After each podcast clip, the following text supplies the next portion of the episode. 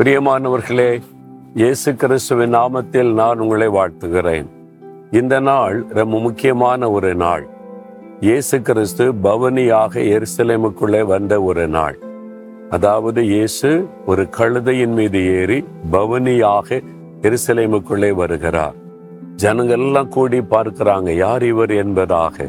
இவர்தான் இயேசு என்கிற தீர்க்கதரிசி என்று சொல்லுகிறார்கள். அவர் செய்த அற்புதங்கள் அவர் மூலமா அற்புதம் பெற்றவங்க அதை கேள்விப்பட்டவங்க எல்லாம் ஆண்டவரை துதிக்கிறாங்க. எப்படி தெரியுமா? மத்திய இருபத்தி ஓராம் அதிகாரம் ஒன்பதாம் வசனத்துல கர்த்தருடைய நாமத்தினாலே வருகிறவர் ஸ்தோத்தரிக்கப்பட்டவர். உன்னதத்திலே ஓசன்னா என்று சொல்லி ஆர்ப்பரிக்கிறாங்க. ஓசன்னா என்ற வார்த்தைக்கு என்ன அர்த்தம்? உள்ளத்தின் ஆழத்திலிருந்து ஆண்டவரை ஆராதிப்பதான் சும்மா சாதாரணமா இல்ல உள்ளத்தின் ஆழத்திலிருந்து நன்றி பெருக்கோடு ஆண்டவரை ஆராதிக்கிறது தான் ஓசன்னா என்று சொல்லி அவரை துதித்து மகிழுவது. அந்த மாதிரி ஆண்டவரை அவங்க ஆராதிக்கிறாங்க. எதற்காக அவர் கழுதின் மீது வர வேண்டும்? இது நம்ம ஊர்ல காணப்படுகிற சாதாரண கழுதை அல்ல கோவேறு கழுதை.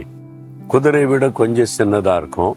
இப்பவும் இன்னைக்கு இஸ்ரேல் தேசம் போனா நிறைய கோவேறு கழுதைகளை பார்க்க முடியும். கோவேறு கழுதைன்னா ராஜா ஏறி வருகிற கழுதைன்னு அர்த்தம்.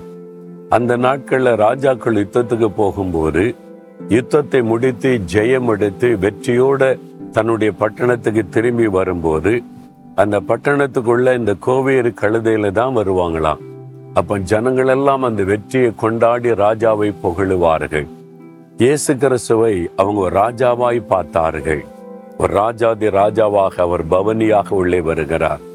ராஜா என்று சொல்லும் பொழுது ஒரு தேசத்தின் ராஜா என்றால் அந்த தேசத்தினுடைய சகல அதிகாரமும் பொறிந்தனவர் என்று அர்த்தம்.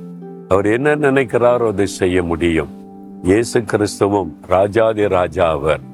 அவர் ராஜாவாக இருக்கிறதுனால சகல அதிகாரம் பெற்றவர்.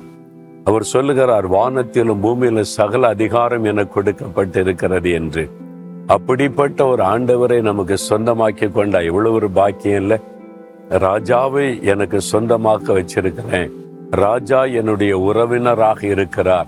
நான் அவருடைய பிள்ளையா இருக்கிற என் தகப்பனாய் இருக்கிறார் அப்படின்னு சொல்லுவது தான் ஒரு பெரிய பாக்கியம். அவருடைய ரத்தத்தினால கழுவப்பட்டு அவருடைய பிள்ளை என்கிற அனுபவத்தை பெற்றிருந்தா இந்த ராஜாவின் பிள்ளையா நான் இருக்கிறேன்னு ஆண்டவரே உமக்கு ஸ்தோத்திரம். ஹோசன்னான்னு சொல்லி ஆண்டவரை புகழ்ந்து அவரை துடிக்கணும் அப்ப உள்ளத்துல வரும் பாருங்க ஒரு பெரிய சந்தோஷம். அந்த சந்தோஷத்தை நீங்க அனுபவிச்சிருக்கிறீங்களா?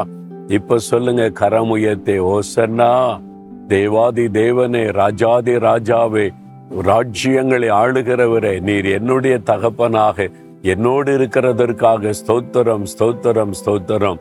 இயேசுவின் நாமத்தில் ஆமேன் ஆமேன்.